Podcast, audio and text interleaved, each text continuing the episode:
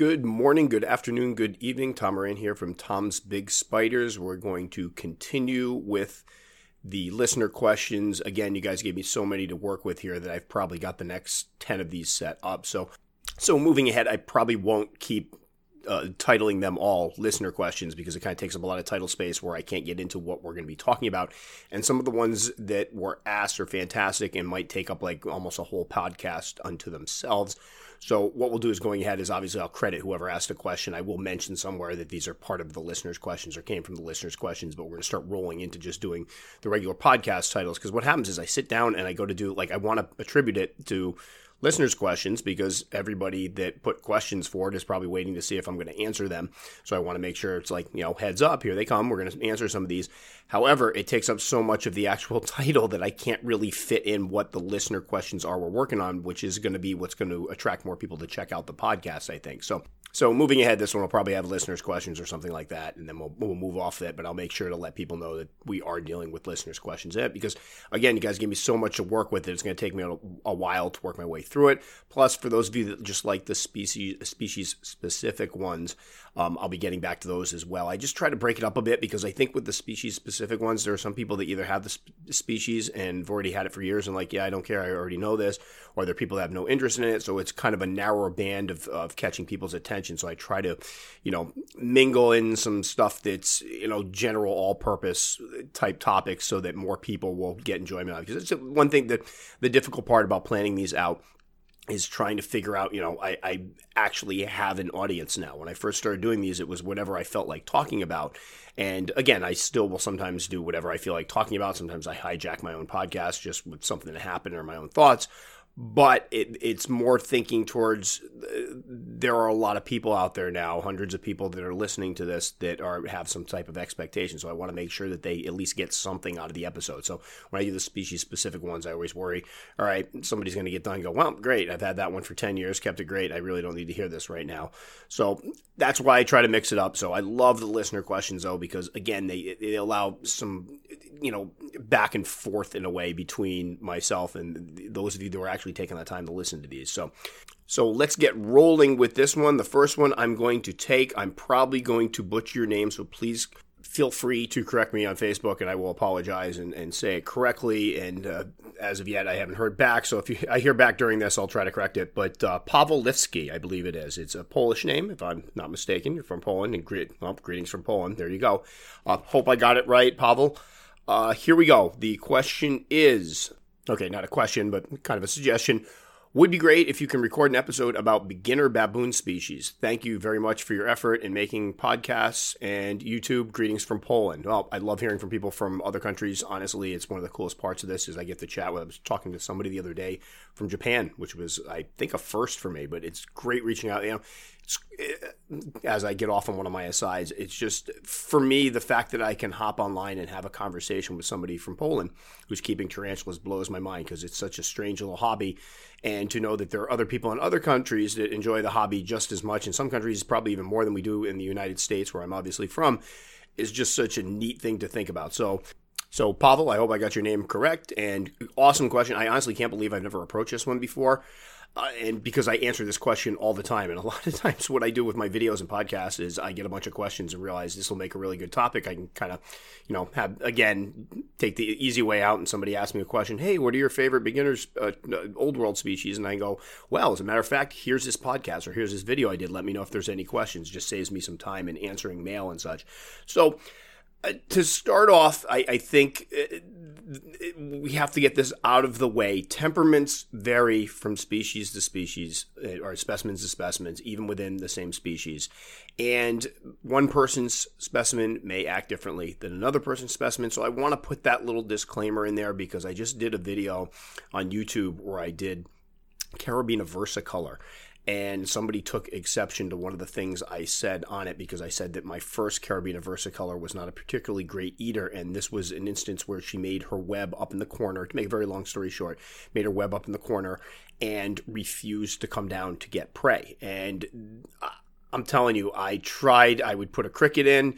The cricket would be there the next day. I'd put a roach in. The roach would be there the next day. Unless the roach or cricket managed to climb up to where she was up top, and none of them seemed to do that, she wasn't eating. So one day I finally tipped the cage over. I killed one of them, pre-killed one, took some tweezers and put it right at the bottom of her little cone. You know, she had this little web cone in the corner. She came right out, grabbed it, and ate. So it was one of the only. Now again, I'm not for tong. I don't tong feed anything. This is a, a, a big thing for me. I'm, I'm, not a big tong feeder, but the only time I've ever tong fed a Avicularia uh, metallica, they did the same thing. It was a larger one. It would stay up in the corner of its enclosure, and would never seem to find the prey. I thought she ate once. Three days later, found the cricket still in there, which is something I usually don't do. So I would tong feed her. So I have seen this behavior. So long story short, mentioned it in the video. Somebody came forward. I've been raising these, and the guy obviously had his experience and obviously had things that he had seen that told him what I was saying wasn't true. And you could tell he was kind of incredulous and like, oh, wow, I find that shocking. Mine have great eating habits. Well, keep in mind, everything's different. And, uh, you know, obviously there are some species I'm going to mention that I'm going to say mine are fantastic and they're well behaved and they're laid back. And somebody's going to inevitably come on and go, mine's a terror. I just had it with G. pulchripes. I, I mentioned at G. pulchripes, I have four of them. They are laid back. If I was somebody to handle spiders, those would be some of the ones I'd have no problem handling and somebody came on like mine's a nightmare. Well okay yours is a nightmare but the majority of us find that ours are pretty laid back. So again i'm putting that out there only because i never deal in absolutes in this hobby. I have a big issue with people just say well mine all did this therefore that is the rule. And that's not the case. You're always going to have those outliers. And a lot of times when i try to do my podcasts or my videos especially the husbandry videos if i notice something strange i like to mention it because I don't know if it's just me. It could just be me. Now, if I put up the thing about the Caribena versicolor not coming down to eat, and nobody else had followed through with that, now, granted, I've already talked, uh, spoken to other people who had the same thing happen, but nobody else came and said, "Yeah, mine did the same thing," then I'd be like, "All right, that was something that was going on with my spider in particular." There's nothing else, you know, I don't need to mention this again because obviously it was just my spider and maybe it was something to do with the way I was keeping it. Totally fine. And I've had things happen before. I've witnessed things, I've thrown it out there, nobody's come back with anything like, all right, that was obviously something that just happened in my collection. However, what happens a lot is I put stuff out there and I get a lot of people going, oh man, I thought it was just me. I thought I was the only one that saw this. I thought I was the only one that had a spider that did this. So I think a lot of it, and again, I alluded to this before, the Tom's Big Spiders thing for me is also a way for me to collect data for myself. And uh, again, I not just for myself, I, anything I learn, I pass on, but it allows me the opportunity to talk to a lot of other collectors, look at stuff that happens in my collection, and compare it to their collections. And kind of extrapolate some theories and some hypotheses from that. And I, I, love that aspect of it because it means when I put something out there, if it's something only I saw, you'll know because I will say, this happened with mine. If it's something that other people have seen, I will say, a couple people have said this. So that's my disclaimer. I'm going to mention some spiders here that I'm sure people are going to go, mine is a nut job. I totally understand. I'm not going to argue with you because I'm guessing yours probably is a nut job a little crazy. That's totally okay. But I'm talking about ones that I've seen behaviors that back this up, and I've talked to other people as well. Because one of the reasons why I was so reluctant to do this list earlier on is I only had my own observation. At one point, the first time I think somebody asked me this question, two of the species are on this list. I think I just had one of each. Now, since then, I've had a few of one of them, and I've had 11 of the other one. So, and I have two of one species that pretty much will mention this one. You just can't get a hold of it anywhere, which is a shame because I was going to say one of my favorites, but there are people out there that, Eddie, I'm looking at you, they're going to make fun of me because I always say everything's my favorite. But starting off, two of the more common ones that I've that I have a lot of experience with and that I think I, I really have no problem anymore recommending because their prices have gone down are Monocentropus balfouri for number one. I think that I've kept three of them. I originally kept separately. Then obviously I have a communal of nine of them. And I have had no issues with my Balfouris. I've received exactly one threat post, which I believe I filmed. I went to feed it and I startled her and she threw up the threat pose. More often than not, the three that I kept separately were very, very shy spiders. They would burrow, they didn't eat particularly well, they took a long time to grow and reach maturity, and and when I did catch them out, unlike other species that will, or other baboon species or old world species that will quickly clamor for cover or bolt around the enclosure if they get trapped out too far away from their burrow, these guys would just kind of calmly turn around and go to their burrows. It made it difficult sometimes to take pictures of them because I'd catch them out, I'd get my camera ready, and I'd basically have a lot of. I found an old phone, I was going through the photos of it, and there was one of them, was like whole series over the course of a couple weeks of just M. balfouri butts because I'd get my camera out, go to take pictures, and by the time I get over there, they're like, "Yep, I'm not into this," and they're halfway down their burrow, so all I got was their fannies out of it. So I found over time, you know, the obviously communal different set of behaviors. Those guys are really secretive. They eat really well. They grow very fast, but I don't catch them out all that much anymore, with the exception of the males that are usually out and about trying to breed each other. But I found that, you know, as far as care goes, they don't need to be kept, you know, they're they're not a moisture dependent species. I did keep a corner moist when I first put my slings together, but none of them ever showed any type of preference for the moist areas. As a matter of fact, the majority of them seem to avoid it. I have a lot of people ask me questions about, you know, do I need to start them moistest slings? And I always find with any type of sling, it's always good to have the bottom layer a little bit moist in the very least. If they don't want the moist substrate, what they can do is they just won't burrow that far down. You'll find a lot of them will burrow down though. And think about it, in, in the wild, it, it's again, I mentioned this a lot of times. We always forget the, the big X factor is the burrows. We talk about the fact that these, you know, I had somebody the other day that was putting a heat lamp on her. Yeah, it was a heat lamp, one of those uh, heat lights for snakes on their tarantula because he had read that the temperatures at where they come from was an African species. I can't remember which one. Get to 105 degrees. So he's like, I want to make sure it's nice and warm. So I had to explain that. All right, the temperature is 105 degrees, but you're dealing with a burrowing species who's going to be burrowing down into the ground far enough that the temperatures there are probably going to be eh, 60s. I mean, somebody told me, I can't remember who it is, but eh, and please chime in that the burrows uh, kind of across the board are usually around high 60s or so. So that that's something right there that we forget to take into consideration, especially when we look at nat, you know their natural habitats. We go, oh, temperatures in the 90s, they must like it in the 90s. Just because the temperatures hit 90s doesn't mean that they like that. And again, if it's a burrowing species, you got to take that into account. So with the M. balfouri, I found they don't, you know, especially once they put on some size, I don't worry about moistening anything down. I just give them a water dish. Slings, as I mentioned, are very shy. Will burrow as they get a little bit older. They use their burrows aren't quite as deep as the slings, uh, but they will burrow. You want to give them space. You want to give them some dirt. But again, no moisture requirements. So the, the care on these guys, that's another thing to consider. Obviously, when we talk about best old world beginner species, people are thinking more in terms of temperament because with old world, we're thinking about that venom, that potent venom. The whole reason old worlds are considered off limits to many beginners is the fact that they've heard the horror stories of what type of damage and what type of pain the bites and other horrible symptoms too that the, that the bites can cause. So usually when you're thinking of beginner old world, you you want to consider the fact that obviously it's it's about temperament, but also the care of them because some of the old world species can be a little trickier, especially the you know moisture dependent burrowing species. That's a step up in husbandry for many as well. So we're going to try to avoid those. And plus, most of the ones that need the moisture dependency, I'm thinking of Chilobrachys species, don't really have a particularly great temperament to be a, considered a beginner's uh, anything, quite frankly. So although mine are fairly laid back, it's it, it, tends to be one of those species that when people have to do rehousings, it freaks them out. So we're thinking in terms of behavior mostly here, but the M. balfouri I found they're gorgeous. They're one of the blue spiders that everybody wants, so that makes them very attractive.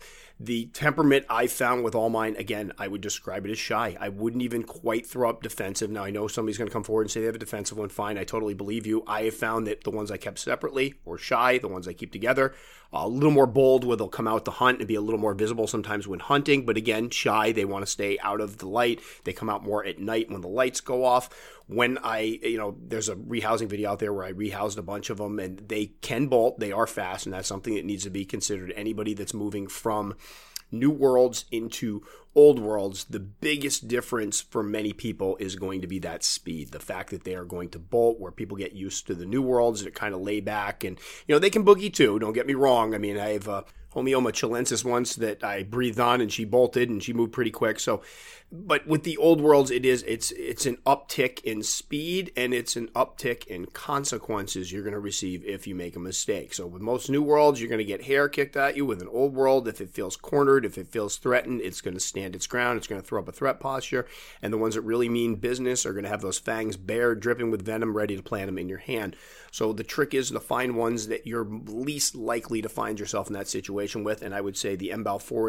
right up there with ones I've I've had no problem with them whatsoever. And again, I have the one video up that I went to feed mine. I dropped, and, and the, the, funny thing is, I was talking. Billy and I were talking the other day about threat postures because somebody came up and said, "Yeah, I've got all these crazy spiders, and they're always throwing threat posture." I mean, man, I'm really lucky because I, I can't I can count the number of threat postures I've gotten I've, I've received on like one hand And usually it's because I they're in standby mode, and everybody knows standby mode is when the tarantulas they're standing there, but they don't seem to be awake per se. And what'll happen is I'll go to drop a cricket or something and the cricket will jump up in the air, bounce off one of them's you know carapace or something, and they freak out, throw up a threat posture before they realize oh this is dinner, and they eat it. So that's been about it, and I believe that's what happened one time I got one from my M Balfouri, and I put a video up just to remind people that they are capable of that because I think uh, the worst thing we can do as keepers is become complacent. We get we start losing that respect for them. We start getting lazy. We start thinking, oh, I've had never had any problem rehousing. There's going to be no issues here. And I've had people like, oh, I do it all the time. I just now I just poke them in the butt. They move right over. But the problem is when we become complacent, we become a little bit lazy, we become careless, and that leads to issues. So I think uh, the trick is when moving into the old worlds you want to, and this is something I've been laughed at before, where somebody asked me, "Do you treat all your spiders like they're all exactly the same? Like, do you treat your Homoeomma chilensis like it's you know an old world?" And I said, "Yeah, actually, I kind of do because I want to get in those good habits. So if something goes wrong, I'm prepared for it as opposed to like if I'm working with one spider that I like, all right, this one's just going to kick hair. Um, I don't need to worry about this at all. It's not going to hurt me. If I get in the habit of doing that, then when I get to working with one that can put a hurting on me, I'm going to carry over those same bad habits. So I do treat them all the same. It's not that I'm afraid of them. It's I want to make sure that everything I do is automatic. So when I do have those mental lapses, things just kind of run smoothly still. Because there are days I go to do rehousings and stuff, and I'm just not in it to win it, and I want to get them done quickly. But I've done them so many times and done them correctly that I'm just used to. It's kind of like when you go to drive to work in the morning and all of a sudden you're at work and you don't remember any of the journey. It's like that. It's like, oh, the spider's in its cage. Perfect. It went well. Now I'm aware. I don't want to make it sound like I'm sleepwalking through it. It's never that bad. But I just kind of have a natural, like, I know what I need to do to keep myself and the spiders safe. So, something to think about when moving into them. But the Balfouri, I've had no issues with those whatsoever. The thing that kept them off the list years ago was the fact they're so pricey, and they're still fairly pricey. But I figure if somebody's moving into old worlds, you know, don't, eh, 60 bucks a sling 50 bucks a sling, whatever they're going for right now, isn't bad, especially because you're getting one of the blue spiders. And the majority of people getting the hobby are attracted to those blue spiders right off the bat. So you get to scratch the blue spider right off your list. And even cooler for folks who want to get into eventually setting up communals, they're probably the top number one best spider for a communal in captivity. I'll throw that in there for the folks that will jump on to say that we don't know if they're communal. We haven't seen it in the wild. Okay, but in captivity, they do. They seem to do well in it. So there's something too the the communal aspect, which I'm assuming most people that are just getting into old worlds do not want to have to rehouse five to ten of them in one shot for their first old world rehousing. So a lot of people shy away from it, but it is something that makes I think that species particularly enticing.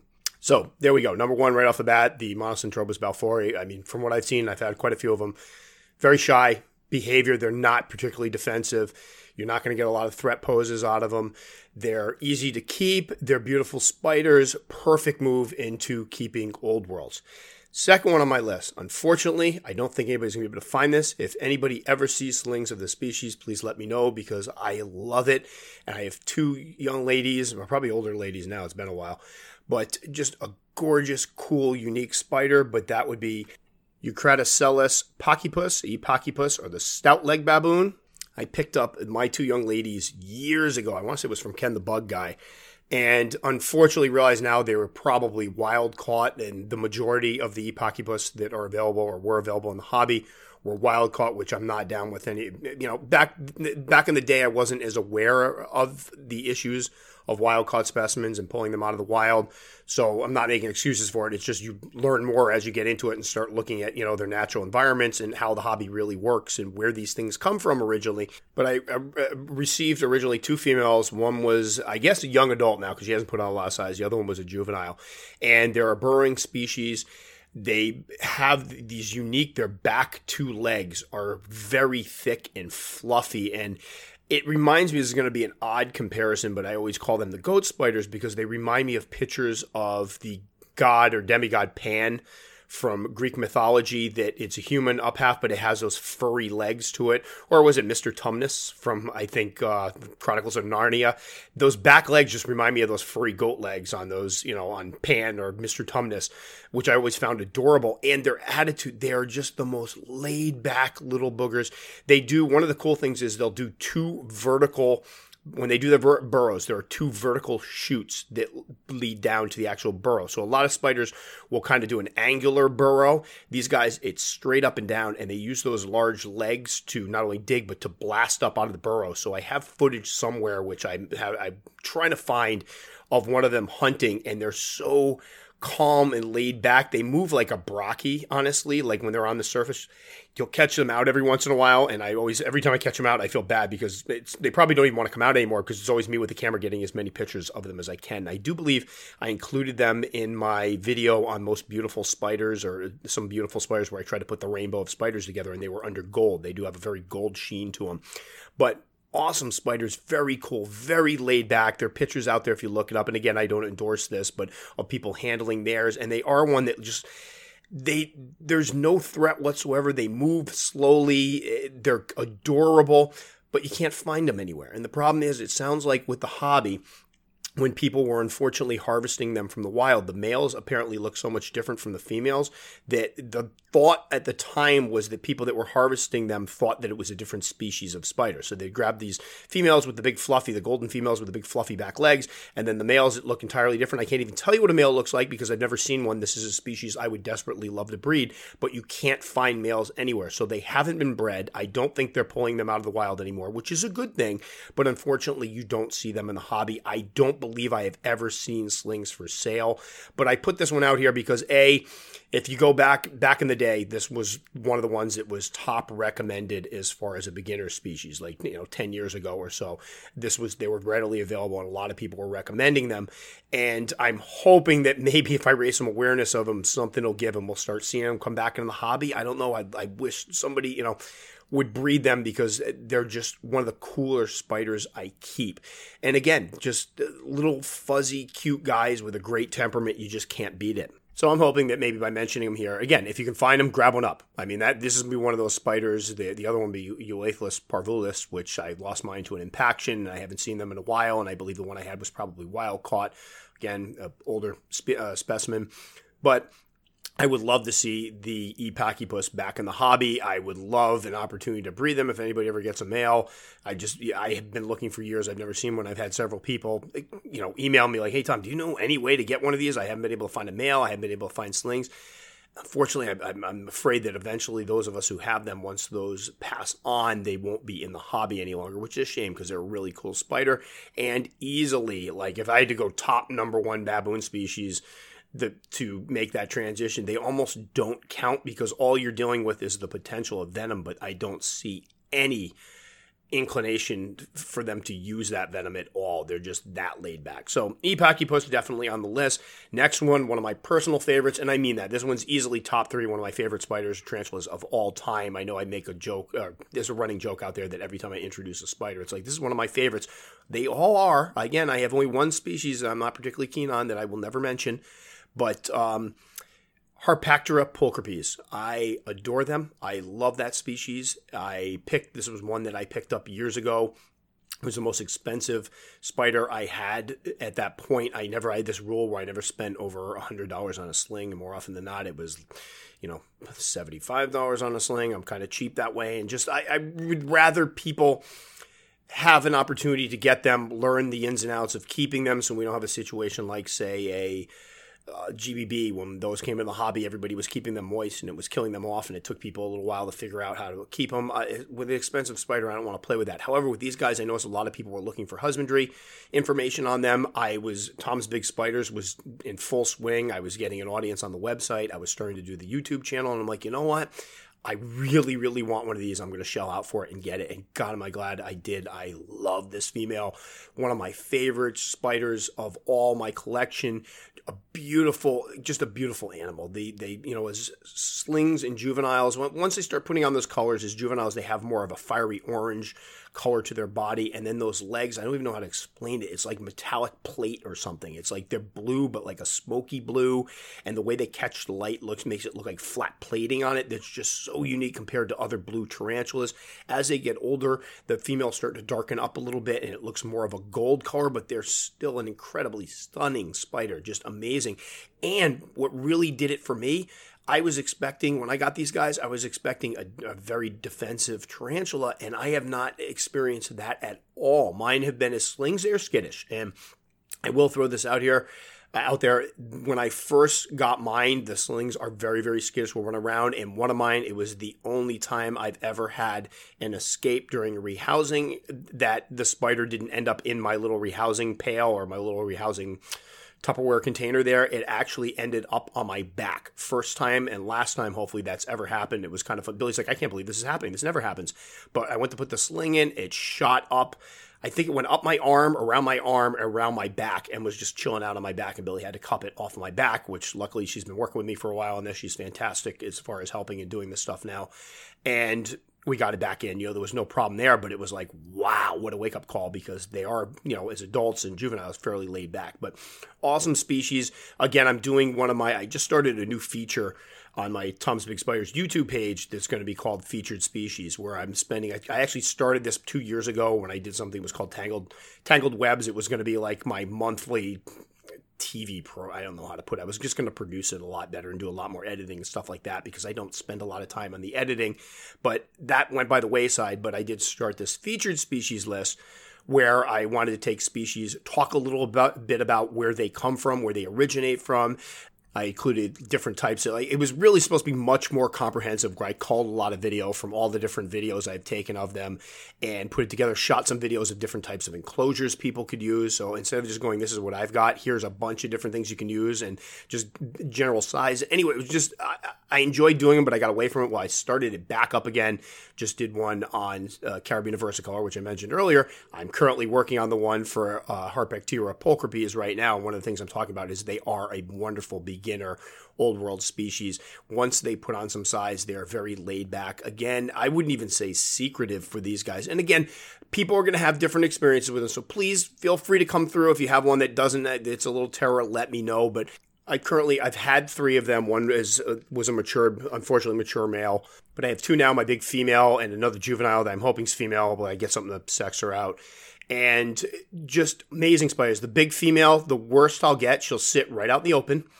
And when I feed her, she'll eat right out in the open, almost like, you know, like G. Porteri, G. rosea style, just right out in the open all the time. She has enough room that she could have burrowed a bit. She has a hide. What'll happen is if I go out and get the camera and put the lights on her, she just kind of slowly turns around. I have video of this in my, the video I'm putting together now. Slowly turns around, just goes back in the burrow and sits there calm as can be.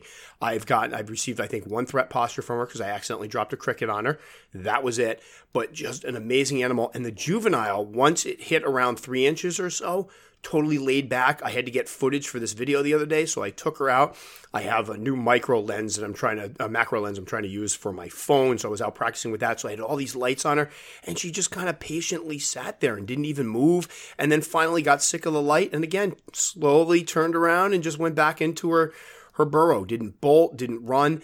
They eat great. They grow fairly well. They end up putting on, they get some of those adult colors early on, like probably about an inch and a half or so. I think mine started showing them.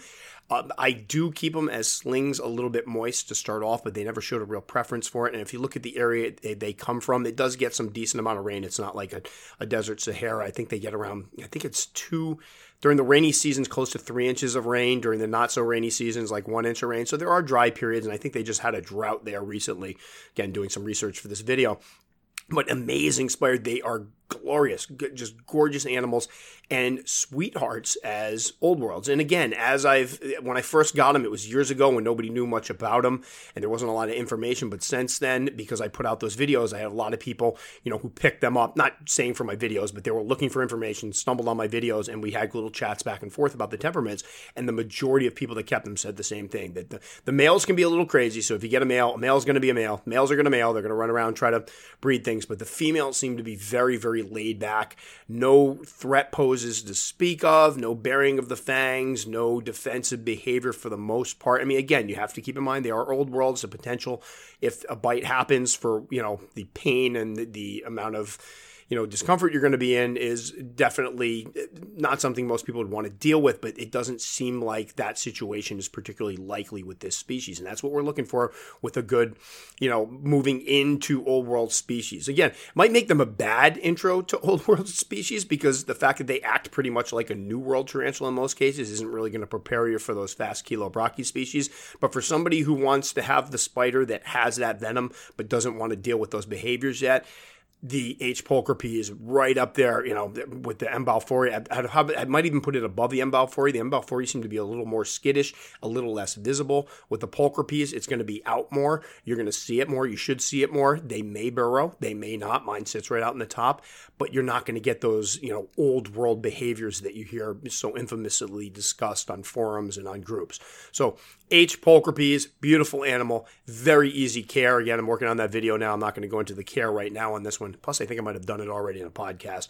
And just temperament wise, sweethearts as far as the quote unquote baboon species. All right, the next one on my list is one that I've kept two of. One unfortunately ended up passing away due to an impaction. It was the first spider I ever lost to an impaction. Uh, second one ended up maturing male, but H. villicella. These guys are old world species. They're a dwarf species, very, very small. As a matter of fact, my male was tiny when he probably maybe an inch and a half when he matured. It kind of blew my mind a bit because he came out, he was out in the open. I'm like, oh, look at the H. is out. And I realized it was a male. I was like, wow, that is a small spider.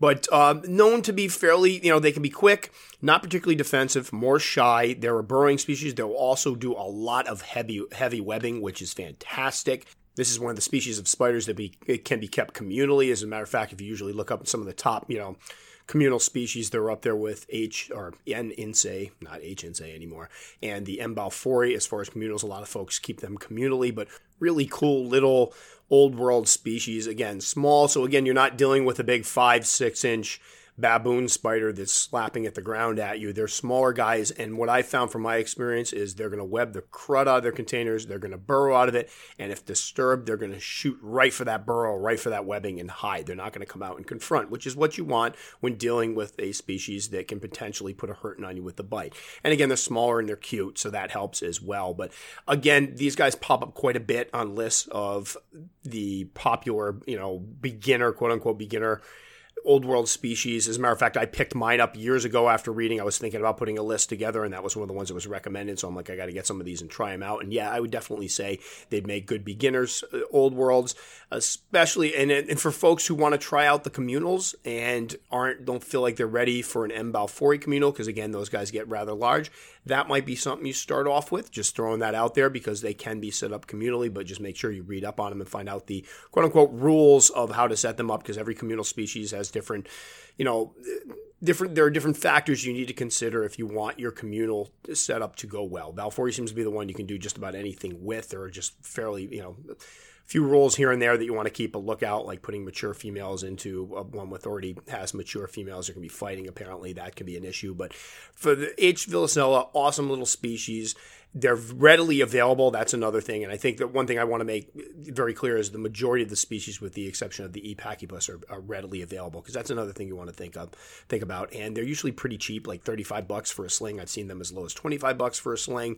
And just a cool way to kind of make that transition into dealing with, you know, more, in this case, would be more skittish old world. I don't really see the defensiveness with this species, but you are going to get some of that speed that people are going to be looking to or anticipating anticipating when moving into old worlds from new worlds. So a little short one there. Next one, Ceratogyrus darlingi or Marshalli. I haven't kept Marshalli myself. Uh, I just want to throw that out there, but I have kept darlingi. Um, I, one of the reasons I picked up Darlingi years ago is because I just thought the horned baboons were just the coolest thing on the planet. And again, I had heard they were great beginner old world, so I wanted to try them out and see if that was indeed the case. And I found, yeah, they're pretty, you know, overall they can be a little more skittish. And somebody looking more for the old world behavior, I found you're going to get a little more of it out of these guys. They can, when you catch them on the surface, they are burrowing species. They're going to need some deep substrate to burrow in. They'll do a little webbing up top. They'll, I, I like mine because they kind of, mine at least have done the Swiss cheese type burrows where there's like little burrow entrances everywhere and they hide in the bottom. But overall, shy again. I haven't seen a lot of defensiveness, although I have talked to people who have said that their Cedar Darlingies can sport a little bit of an attitude, but it seems more show than anything.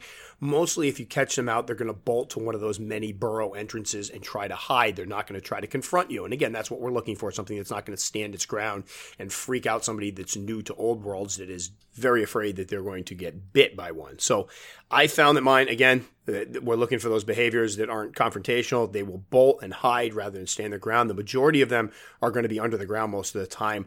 I had two slings originally. Both of them turned out to be male. And then I picked up a, a smaller sling and a larger sling more recently.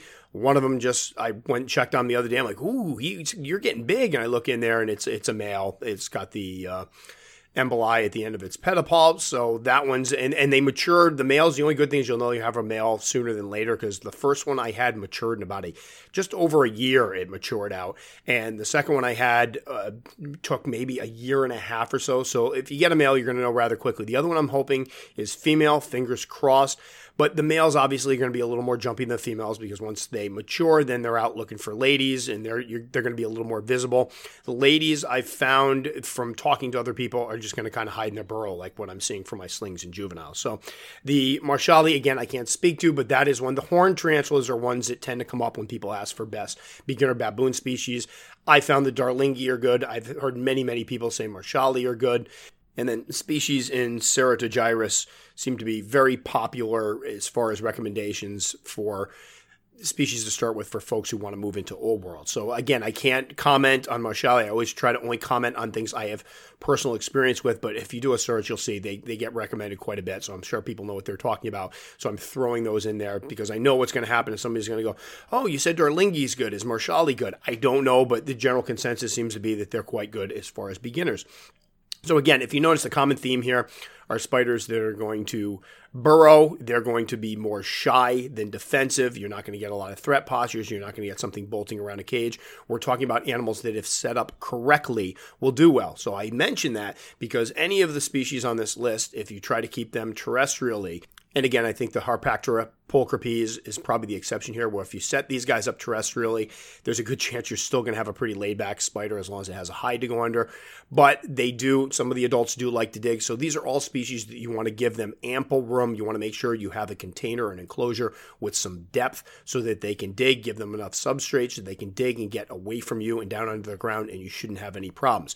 What makes this a little more stressful is obviously when rehousing time comes around, you're going to be doing some digging unless you've mastered the flood method. I don't use it myself, but there are people out there that use it quite well.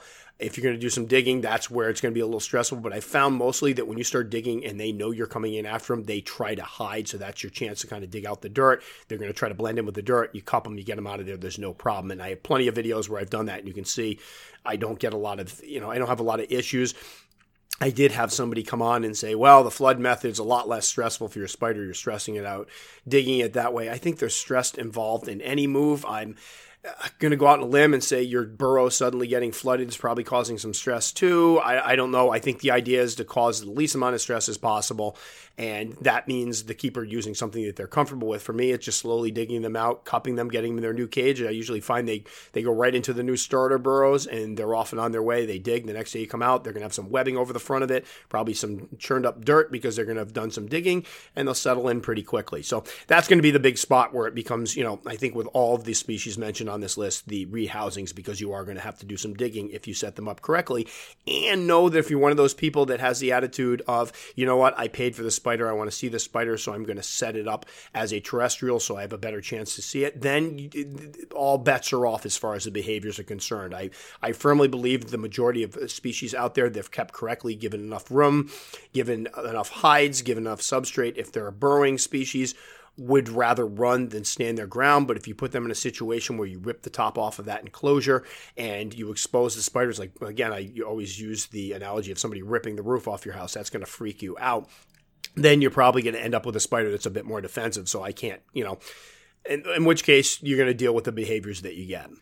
And finally, on this list, a species that I have zero experience with. I will be getting one soon, I hope, because I keep meaning to get one because they've been mentioned for years on beginner. Anytime you ask somebody what the best beginner old world is, this one usually comes up. But Pterinaceneus lugardi, the Fort Hall baboon, Pterinaceneus, I said it right, right? Um, obviously a relative of P. murinus or the infamous OBT, but apparently the P. lugardis are much more laid back, and I've heard them mentioned quite a bit. I remember several years ago, and I did. I was lucky; I had some notes I took on best beginners, beginner old worlds uh, several years ago, and had some links I had saved, so I was able to go back and look at some of these. But that one's one that's mentioned quite a bit. And again, I can't speak to it, but I feel like it's mentioned so much that it, this wouldn't be a proper list if I didn't mention it. And I'm sure, folks, again, this is where Uh, you know, this is a whole, this whole Tom's Big Spiders thing is a give and take. I, I, I'm giving my examples of the ones I've worked with personally that I think would make good ones, but I'm sure people are going to come forward with other species that they have worked with that they think make good ones, and that hopefully is going to create a little dialogue in the comment section on, you know, probably Facebook where people discuss this a little bit more. So there's even more information. So it's not just me telling you what are the good species; it's other people chiming in. So hopefully some people will chime in about the ones I put here and say, yeah, absolutely, I agree with you, and I'm sure some people chime in and say, yeah, I, I absolutely love what you said about the Harpactira pulchripes, but mine's a mad woman totally get it. But we want to get a general consensus here. And I think, you know, after years of keeping these guys myself and listening to other people, these are ones that I can pretty readily say are good and should be included on this list. Again, the P. lugardii one that I don't have experience with, but is mentioned so often, I'm putting it on the end of this list is kind of a. And by the way, this one sounds like it's pretty good too. And hopefully, I'll be able to get one of those and get some experience with it. I, I've never owned one, I've never kept one, and I don't know why I haven't bought one. It's popped up quite a bit, so we'll have to fix that gap. I guess you can only keep so many, and I do try to keep my numbers manageable, but that will be one I'll be keeping an eye out for. So then, hopefully, someday down the line, a couple years down the line, I can do an update on this one and go, yes, I have kept one, and yes, it is really a good beginner old world tarantula. So that would be my list of ones that I've had experience with, or uh, in the case of the P. lugardii, ones that everybody seems to have experience with and they, they say are good old world beginners. So just to recap, that would be Monocentropus balfouri, E. pachypus, H. pulchripes, C. darlingi marshalli, H. villicella, and P. lugardii would be the ones on this list. Again, is this every single one that would make a good beginner? I'm sure people are going to chime in with theirs, and maybe we'll do a little update. Actually, that's probably what we'll do is to start next episode off. I will, if anybody comes up with ones that they have had experience with that they think would make good beginner old worlds, we'll go through those. Now, one final thing that usually comes up: what's a good new world species to transition to that old world behavior? Two that I can think of readily off the bat would be the C. pubescens or the GBB. They tend to be, uh, you know, this is the species that when people that are beginners pick them up, they always talk about how fast they are. And I, I, don't think they're as fast as many of the old worlds out there, but it is an uptick in, in terms of speed from some of the other New World species. They can kick hairs. They can be a little more like these are ones that will bolt around the enclosure if startled. So I think they make a good stepping stone to being able to deal with some of that potential old world defensiveness or more the old world speed the fact that some of the old worlds when they get startled will bolt around the enclosure which can freak people out. The other one that works pretty well is Hapalopus species columbia large. It's a dwarf species you know smaller new world species but they tend to be a little more rambunctious. I've had people say they're afraid to even open their containers because they'll run out. I know mine went through a stage where every time I opened up the container, instead of retreating into their burrow, they would run out. Now, they weren't particularly defensive, but it could be a little off putting to go open the container and suddenly see this thing perched on the edge looking at you. So, that would be another one just off the top of my head that makes a good little transition spider. I think it's one of those, you know, intermediate species that, again, you have to worry about. I do keep mine on the moisture side, although they seem to be tolerant of drier conditions, but moist definitely when uh, slings in juveniles and heavy webbers as well, so you can kind of get used to that webbing, which a lot of the old world species will do. So those would be two, the C. pubescens and the Hapalopus species Columbia large. Uh, just off the top of my head, again, I'm not going into that where we can do another whole podcast on things that transition, you know, which spiders we use to transition to which spiders, but I think those two are pretty good as far as getting people used to some of those more skittish behaviors. All right, so that will about do it for this one. I do want to thank a few people. Uh, last week, somebody stumbled upon the fact that I had actually created a Patreon page about two years ago. It was like August of 2017. I just never launched it. And apparently, somewhere along the lines, when I was adding things to it, because one of the things I, I didn't feel comfortable launching it, I wanted to make sure that anybody that pledged any money whatsoever was getting some different content or something. I wanted to do something nice for them. So I was kind of over the course of the last two years, every once in a while, dropping a, you know a video in there or something that wasn't up on my YouTube page. And somewhere along the lines, I must have activated it, and some smart individual was able to probably went to Patreon and went, oh, let me check and see if Tom Moran has one, and found it. So pledged. So I did put it up on Facebook, I, I, put a note and thank you all for your incredibly kind word. I felt embarrassed. I don't like doing those kind of posts because I was kind of grown up in a way or raised in a way that there wasn't a lot of praise in the Moran household. It was more, you can't do this. You're not going to be able to do this. So I, I kind of get weirded out when people say really nice things. I know it sounds odd, but I'm hoping there's some personalities and people out there that get that personality quirk that it makes me feel uncomfortable sometimes to go and read all these very ridiculously nice things. It's uh, incredibly nice. I'm humbled, but I'm, I'm also kind of embarrassed at the same time. Like, oh shucks, I don't know what to say. So thank you all. I will go back and respond to all those afterwards. But I did put up the Patreon. It's official. I'm not going to promote it. I don't want people to feel like they need to spend their money on stuff I'm doing for free. But we've got a couple people that did go ahead and pledged and have become patrons of mine, which is just, I, I still can't wrap my mind around the fact that people would want to pay money for this. But I do want to thank them publicly because I think it's really cool. And I always said that if I did one, I would be totally transparent where the money was going. So, what we're going to do is this month I ran over on my podcast. I've been doing longer podcasts, and I basically am allotted three hours for my plan a month, and I ran over by, well, it's going to be just about an hour, so I have to pay more for that. So what we're going to do is these guys are sponsoring the podcast, which I think is amazing. I, I again, I have no problem footing the bill for this. I have for a year and a half, but if people want to support, then I'm going to tell you exactly where your money's going. So this month, it's going to be paying for the next month of Tom's Big Spiders podcast. So these are the people, my patrons, that I would like to thank and that I am incredibly appreciative to. Erica McAllister, Josh Smith, Katie Steinmetz, Joe Gale, Jody Harkley, and Philip Westman. Thank you so much. Can't even begin to express how humbled I am the fact that anybody would want to put any money toward this. Again, I'm still trying to wrap my mind around it. But it all came down to the fact that after several people asking me if I would set up a Patreon saying, let us decide what we want to do with our money, we want to support you. Uh, which I, I don't need the support, but I do appreciate the gesture.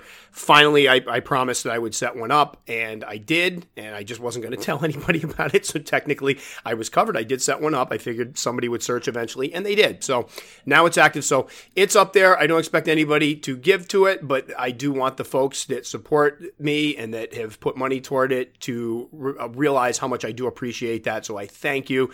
These next you know few episodes are on you guys, so I appreciate it very very very much. So that will about do it for this one. Again, as always, thanks so much for people who take the time to listen.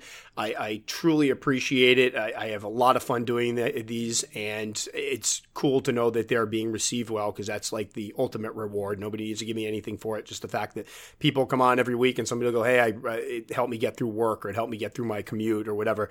That means a lot because I know what it's like to get through a commute or get through work. So that's awesome. Um, as always, I have Tom's Big Spiders on YouTube. I have the website that I have a lot of articles lined up. This seems to be this is going to be my new catchphrase, just talking about how I'm neglecting my website. But I do because of the fact I just did the scripts for the video on that I'm doing the featured species. I have to do a script on them to make sure that they flow well, and I'm using older articles, rewriting them, and those will be going up soon. So people that see the videos that want the text format, that'll be there as well. Plus, I'm just going to start posting some fun stuff up to keep it going. Um, and I'm still working on that list of vendors. I apologize. That's been a while now. Um, I broke it out again the other day, but it was there was some huge gaps. There was some things I needed to check out on it because the problem is every time somebody would recommend one, I'd have somebody else go, "Don't use this place," so it made it a little more difficult. But I'm still working on that. We'll get that hopefully done by the end of the summer. So as always, thanks so much for listening, and we'll catch you guys next time.